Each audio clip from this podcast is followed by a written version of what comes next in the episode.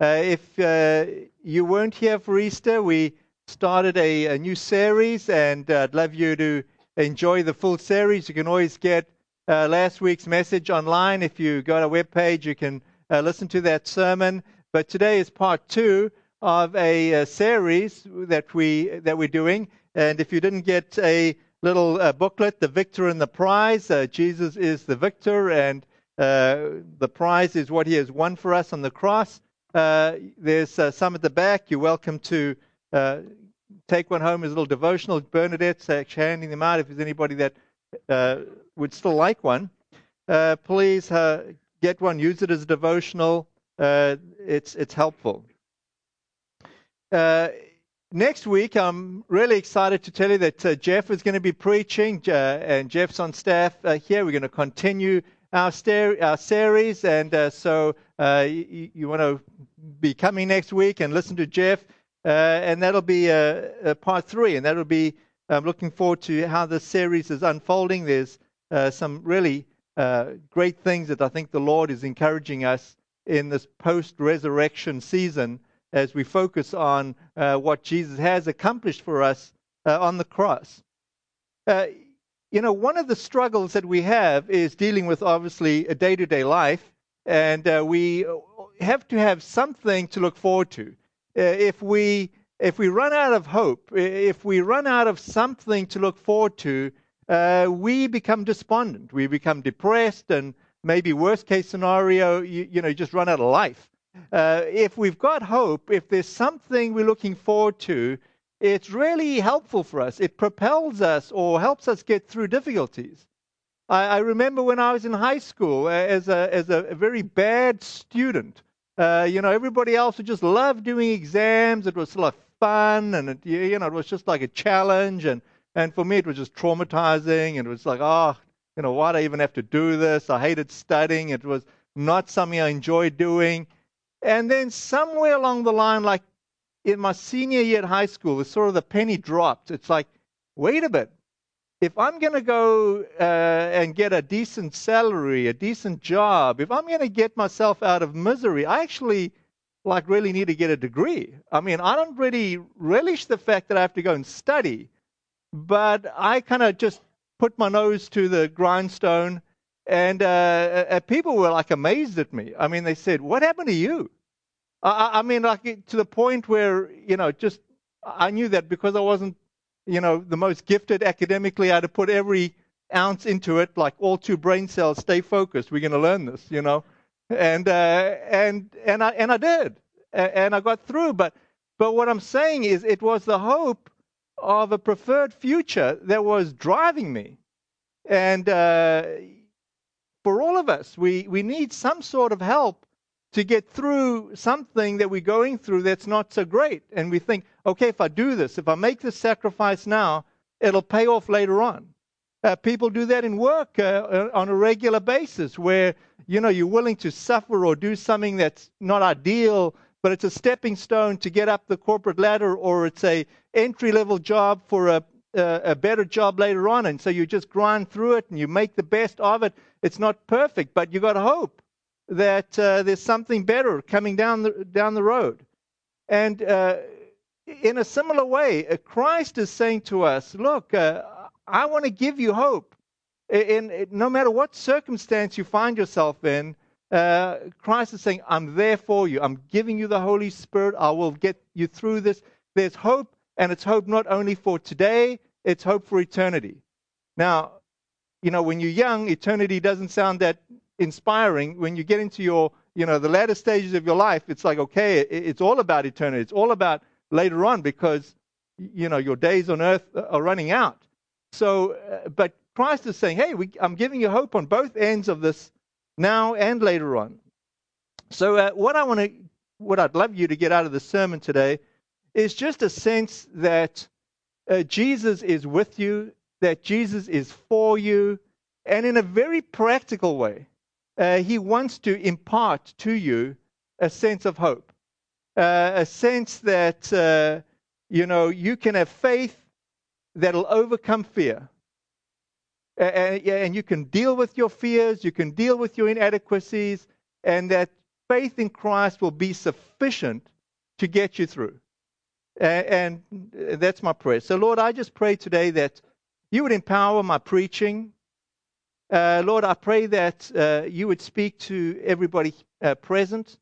Lord, that uh, when they leave here today, there'd be some sense of hope that things uh, can be better, that you have a plan, and that you are accessible, and that you for us and not against us.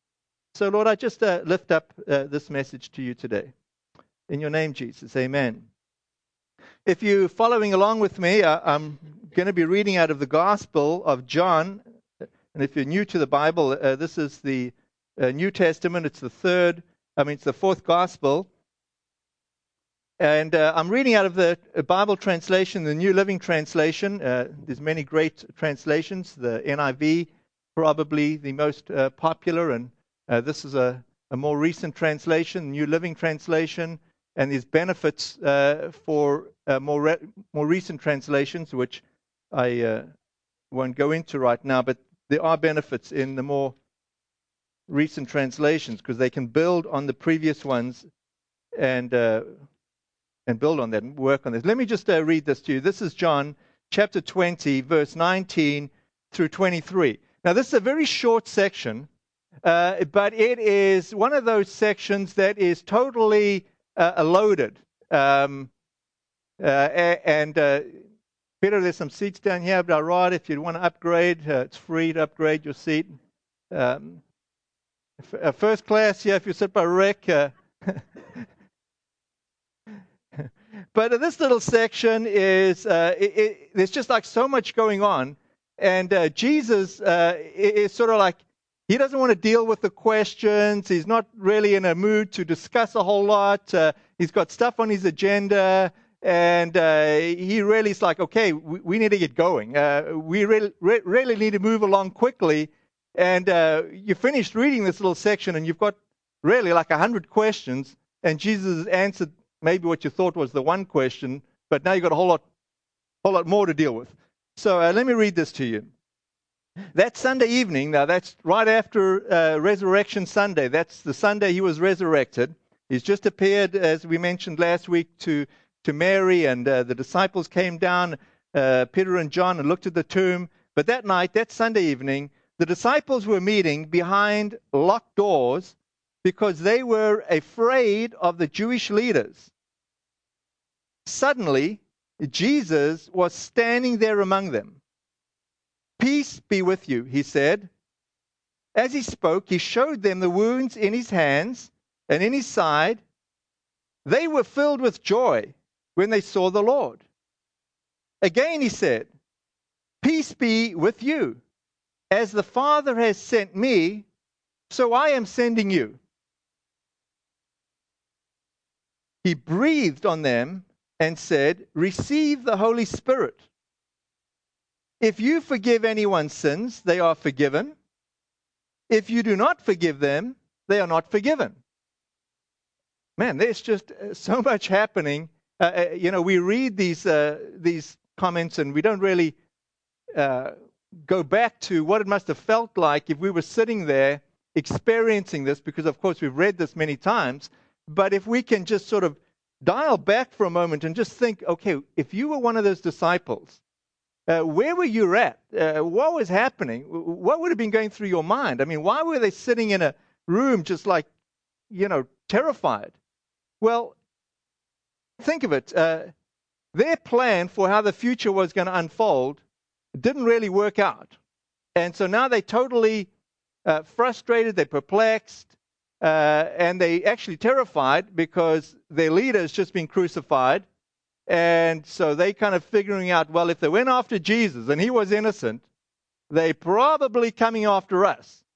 And uh, yeah, okay, so we've heard some strange reports, and uh, Jesus resurrected, but uh, okay, he's not here, and we are.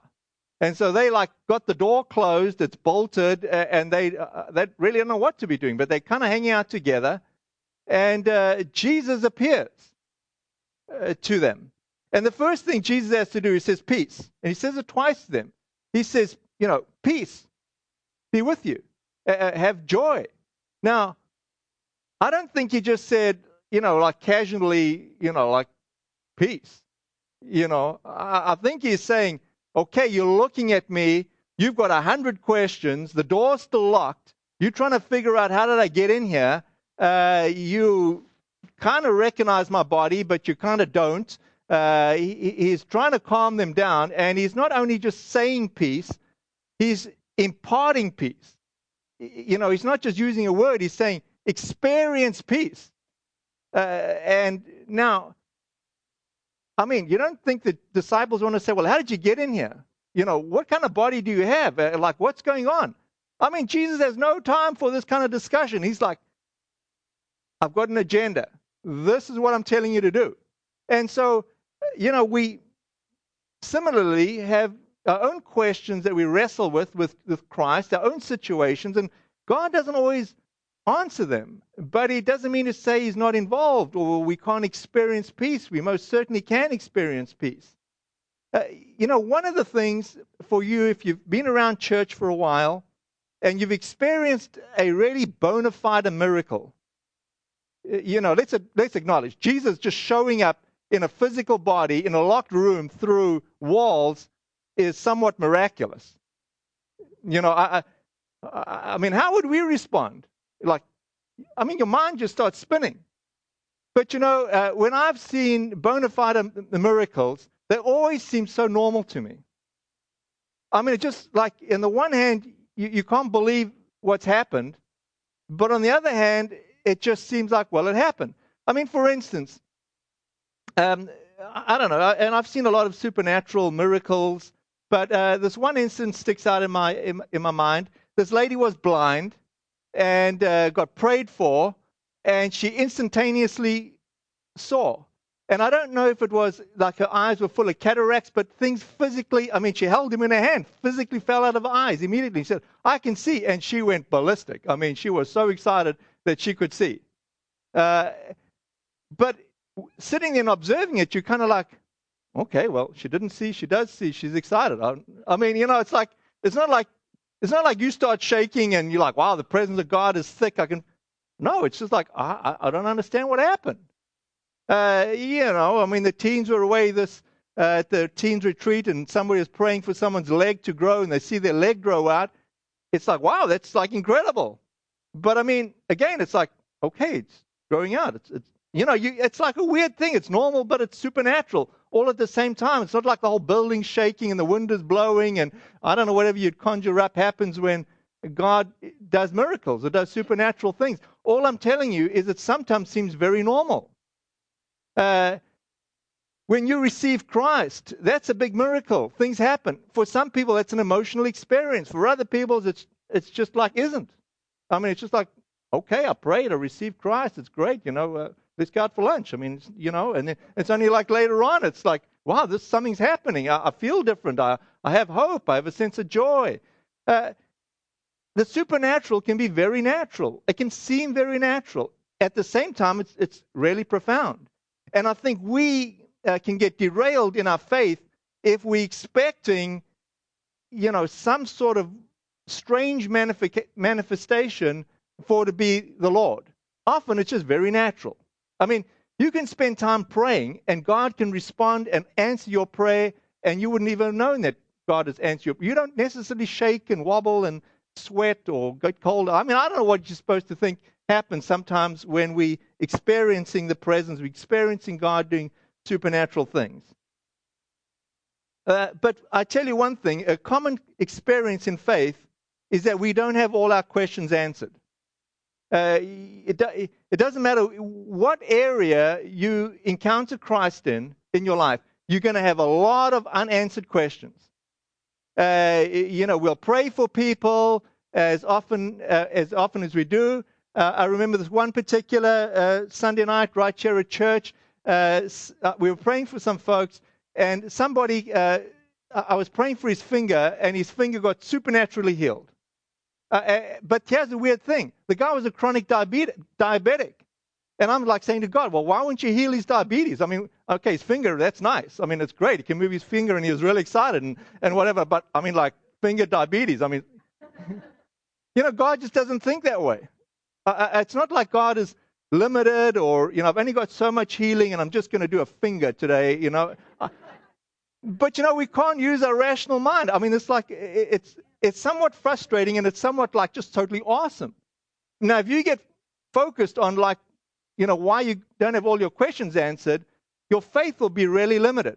But if you can uh, appreciate uh, what God has done, uh, your faith will be really encouraged. And, and, you know, sometimes it's a mixture between, well, was this God fully, or was this just an ordinary course of events? Now, you know, sometimes we just don't know. Uh, where's Ron Fife? Are you in here? Something, Ronnie, Ronnie, you come up quickly. You weren't prepared for this, but Ronnie wanted to just. Uh... Glad you were sitting there, Ron. Okay, so Ron just had throat cancer, and he had chemotherapy. He's just gone through, and uh, you tell us the rest. Okay, so I found out. Am I on? Yeah. I found out uh, Monday. Uh, I saw the chemo doctor. Had a chemo and had a radiation, and I'm I'm clean. Okay, this, that's.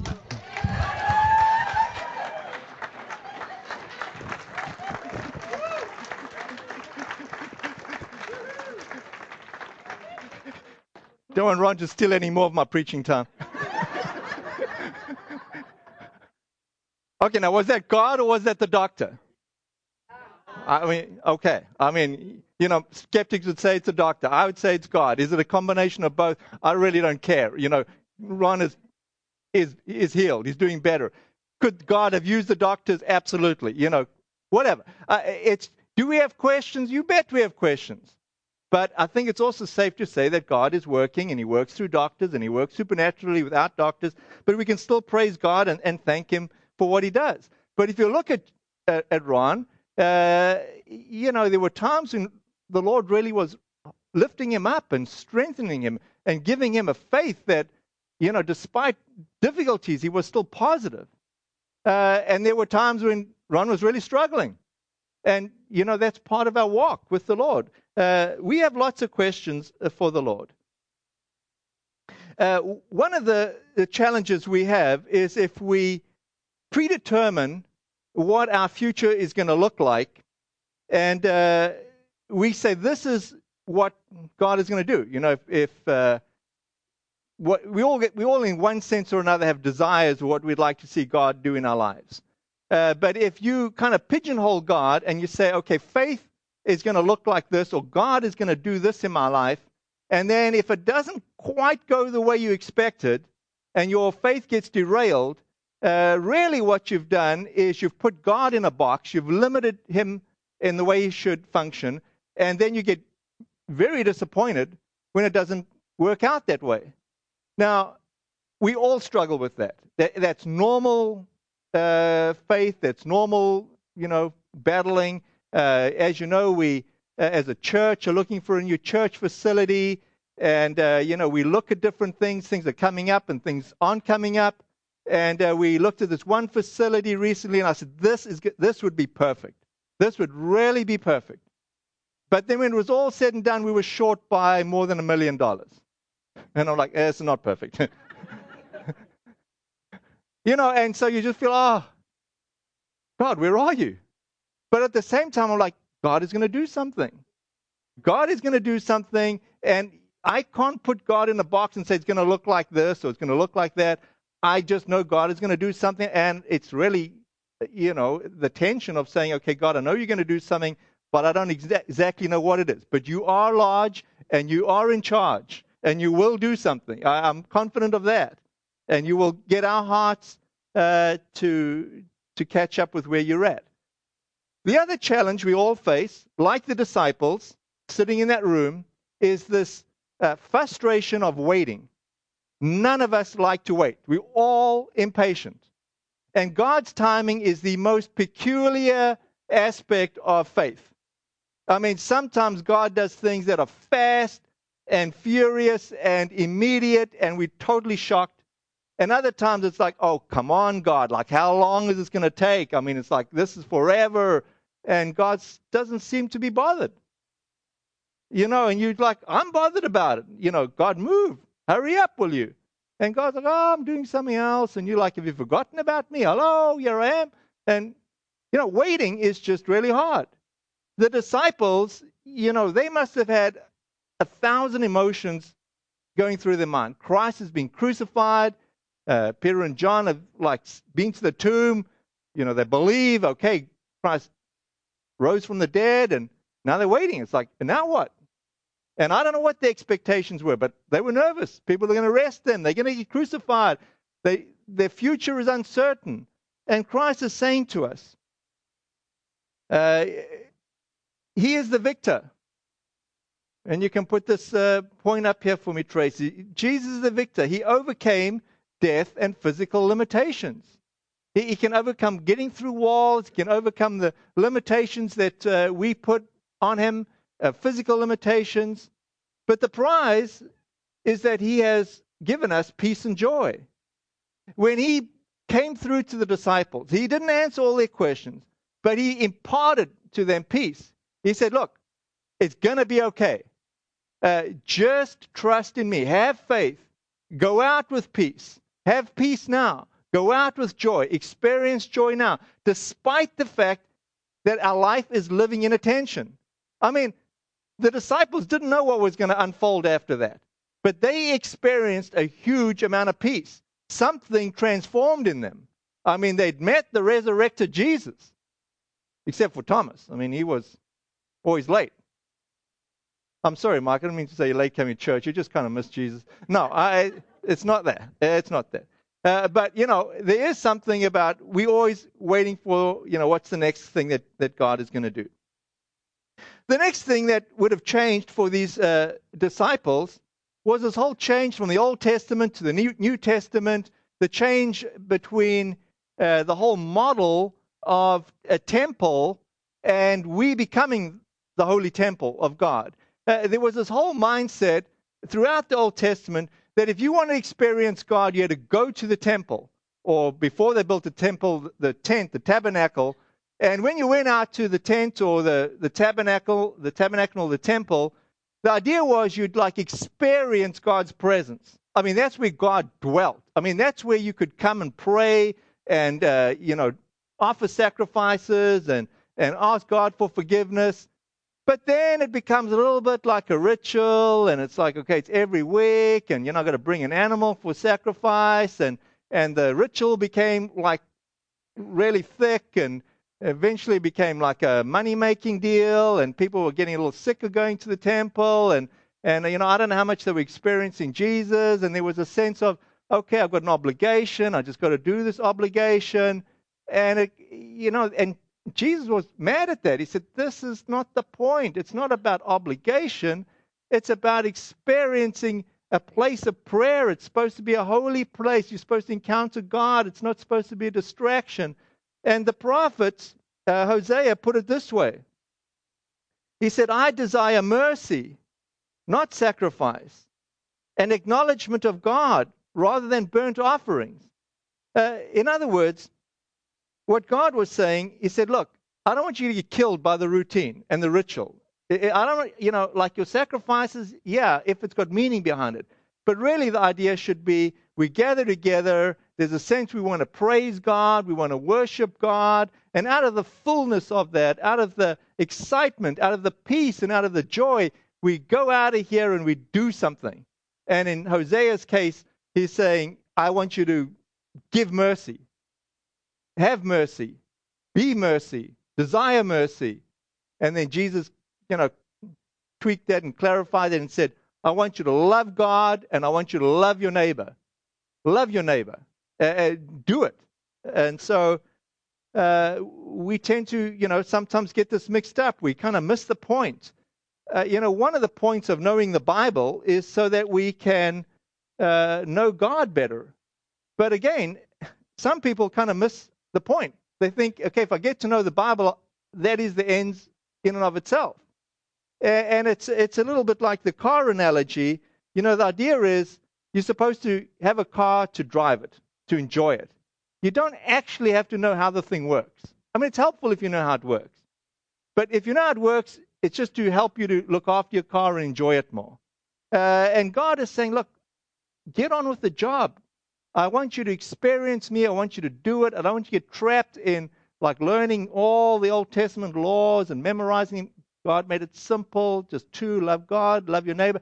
Get on with it. Enjoy who I am. It's me. It's the experience of having me with you and doing it with you. Don't miss it. And so the model changed a little bit. If you're filling out your sermon outline, uh, the second outline to fill out is this Jesus as the victor, overcoming the cross. He set up a new religious order. And instead of it being to just come and see, come to the temple, come and see, Jesus is saying, No, no, I'm adding something to that. It's come and see and go and be. You know, come to church, see me, experience, but also go. There's, it's come and go. You, you get filled with the Lord and go out and be the Lord, be his hands, do something. And God is saying to the disciples, listen, I'm sending you on a mission. I mean, this is just such a compacted little section here. Jesus comes into the room, peace be with you, no discussion, no like, okay, let me explain this piece. He then said, he spoke to them and showed him his wounds and like, okay, it's me. I, let me prove it. Here it is. Be filled with joy uh, when, when they saw the Lord. And then he says it again, peace be with you. And then like straight away, there's no dialogue here. There's no like, how you guys doing? I'm sorry I've been a little delayed coming here. None of that. Just as the Father has sent me, I am sending you. I mean, boom, like, okay, I'm breaking up your, your meeting here. Uh, we got things to do. God sent me to this earth. We had a mission to accomplish. I've accomplished that mission. Now you've got a mission. You need to get going with it. And that's the same words that Jesus is saying to us. He says, hey, it's all great coming to church, come experience it, but get going. I've got a mission for you. Start loving your neighbor and being uh, representing me to the world. Be on this mission. Get going on this mission. The thing that we battle with whenever Christ is asking us to do something is a sense of in, inadequacy. Uh, we are constantly inadequate with everything that we face with. Life uh, has a way of stretching us.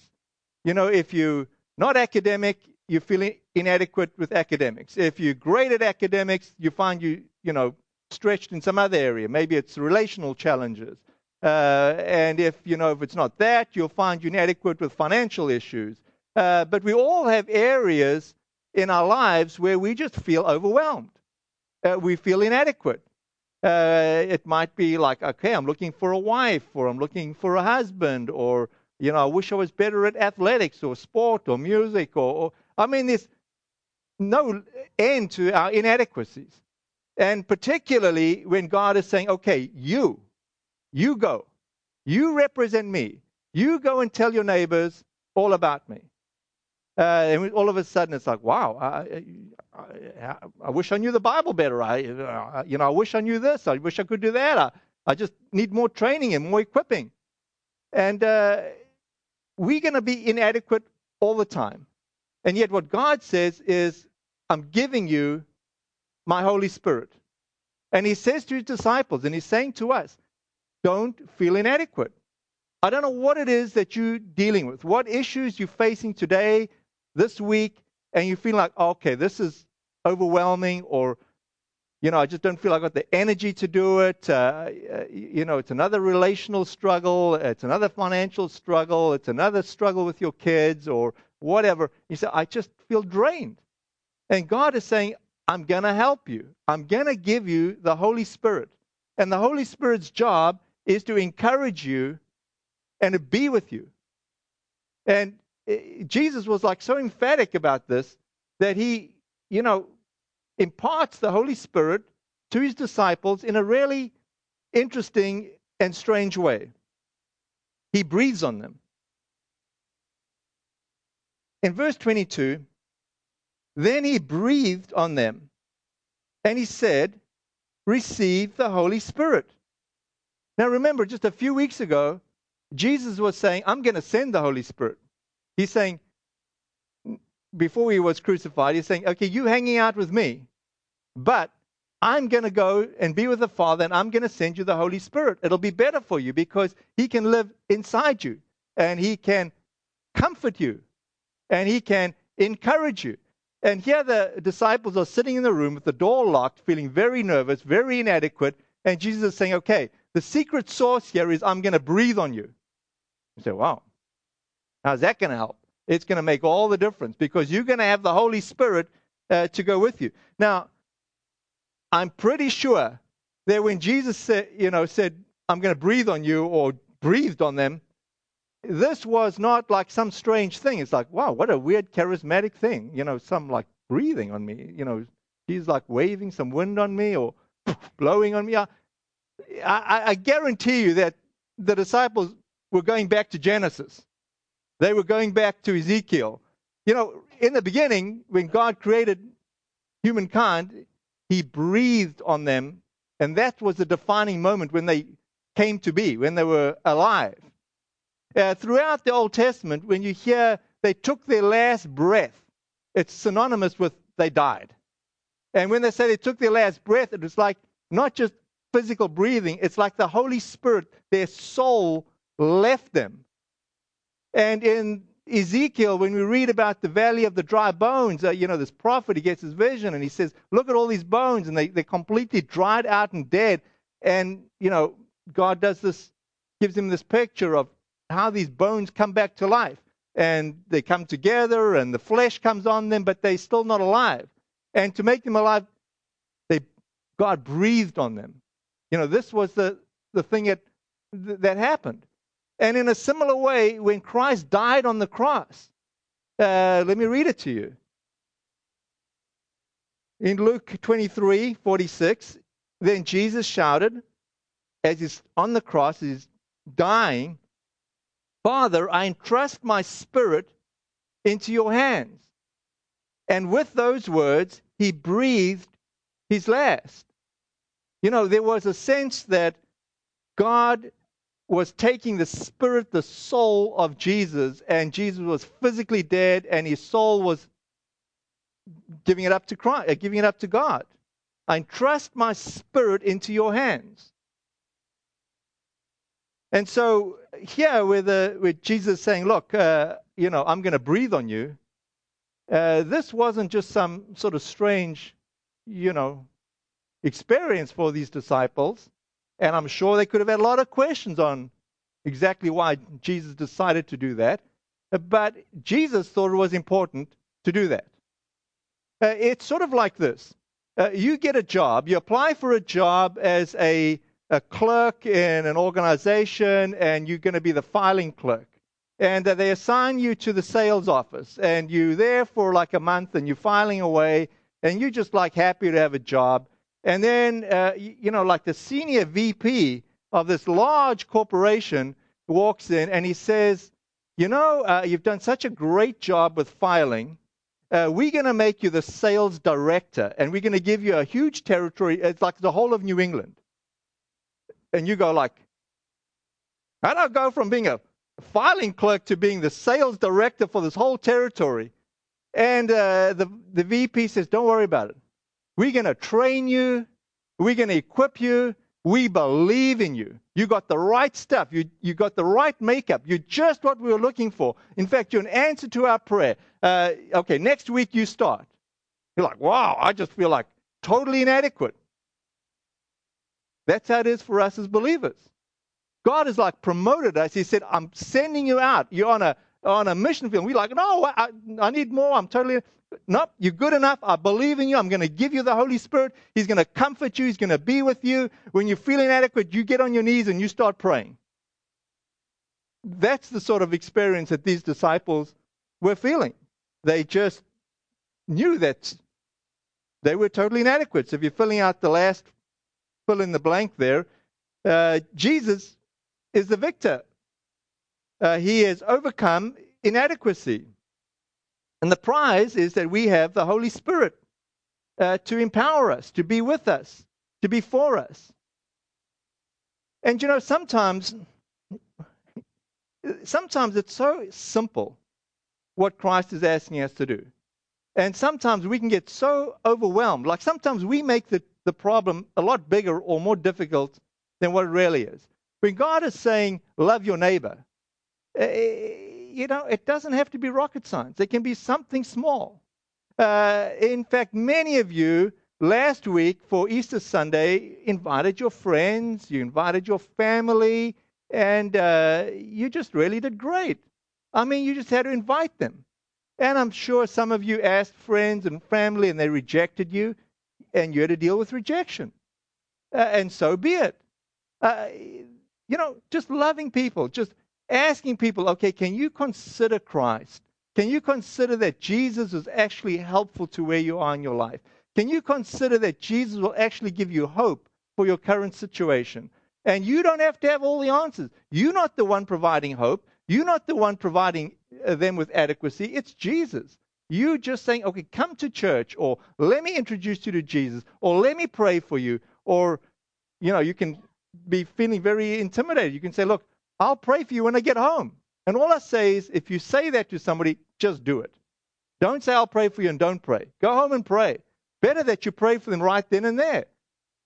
But do it. I mean, it's not, you know, it's sometimes not that uh, complicated. Now, as we do uh, communion, and uh, once the worship team coming up so long, uh, when we do communion, you know, in one sense, we remembering afresh what Jesus has done on the cross. He, he's saying, Look, I, I've done the heavy lifting. I've done the part which you can't do, uh, and that is to forgive your sins. I, I, Jesus is saying, I've made a way possible for you to be uh, encouraged and empowered. I'm going to give you the Holy Spirit. And I am going to make a relationship or a, a way for you to have a connection with the Father and experience His love. You can't do it. And Jesus said, I've done all that for you. And so when we take communion, we're being reminded okay, Jesus, I'm still needing hope. I'm still need faith to overcome fear. I'm still inadequate. I'm still dependent on you. And Jesus saying, Yes, you are. And that's a good place to be. And come to me for strength. Come to me for renewal. Come to me for another dose of the Holy Spirit empowering you and refreshing you. And so, uh, you know, as we uh, take communion, I would just encourage you to think about that. And uh, you, you, can come up straight away and take communion, or you might want to just uh, say, God, you know, I, I feel inadequate. I, I need some hope. Uh, or you might acknowledge that you have fear. Uh, you might say, God, I need more faith. or you might be saying, God, I just need a you know, fresh outpouring of your Holy Spirit. Just breathe on me again. I, I need to be empowered. I'm just feeling very inadequate. And uh, see what the Lord will do. So, uh, why don't we uh, take communion now? And I just encourage you again, if you're sitting behind those posts, we've got some communion stations at the back. If you're in front of these posts, come up here. Uh, if you're new to church or uh, you from another church, uh, you're welcome to take communion uh, because when you take communion, what you're saying is, Jesus, I just uh, want to come to you. I'm looking to you to empower me. I believe as much as I know who you are. Uh, please, and you're asking Jesus, please, will you empower me? Please, will you help me? And that's Jesus' invite to you. So come on up um, when you're ready and let's have uh, communion, and then we'll have a time of prayer with our ministry team uh, after that. Whether it's the first time that you need Christ or the 101st first time, uh, I just encourage you to ask Christ for what it is that you need Him for. Uh, if it's the first time, if you're new to faith or you've uh, trying to figure uh, God out and you're trying to figure out how do I know Him, how do I have a relationship to Him, I'd encourage you uh, to come forward and get this a copy of this Bible. Uh, it's how to find God. It's the same translation as what I'm preaching out of the New Living Translation, and it's uh, the New Testament, but it's uh, got a few uh, helps in the front, uh, and that's really for somebody that's you know new or trying to figure out faith. On the other hand, you might be here today uh, and you're saying, I, really do feel inadequate for uh, what you have coming up either this week or in front of you, you know, whether it's a season, and uh, you would very much like somebody to pray for you to be empowered by the Holy Spirit. And you say, you know, uh, I, I, like the disciples, uh, need the Lord's power uh, to help me. You're just feeling like very inadequate or very uh, run through. Uh, and you're saying, God, I, am asking you to uh, breathe on me afresh, uh, fill me up again. And if that's you, I'd encourage you to to come forward and receive prayer. Kevin, you had something from prayer this Oh, Jeff, sorry, Jeff, you had something from prayer this morning?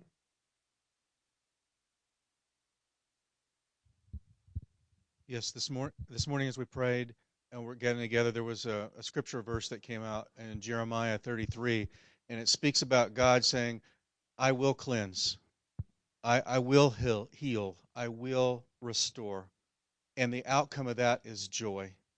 And as we were praying and thinking about it, and as this connects with today's sermon about hope, uh, I just have a sense that some of you might feel like I, I, can't experience that joy. I just don't know where that joy is, and, and maybe that's for you today. And, and if you'd like to regress that joy, maybe it's because of something physically, emotionally, um, or, or, whatever it might be. We'd love to pray with you this morning.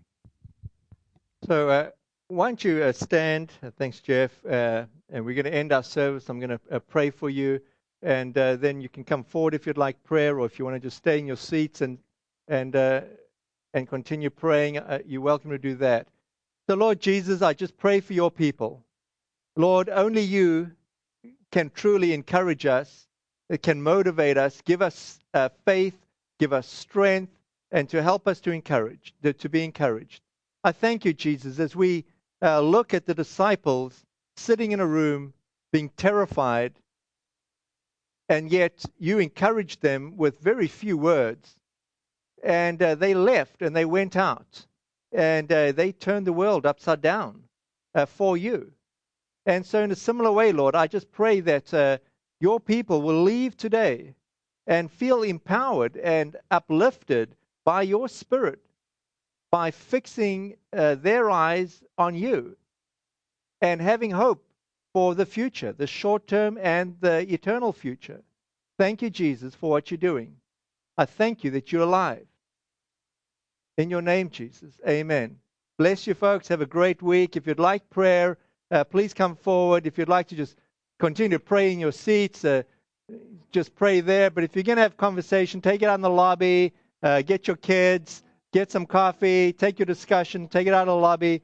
Uh, if you want prayer, come on up.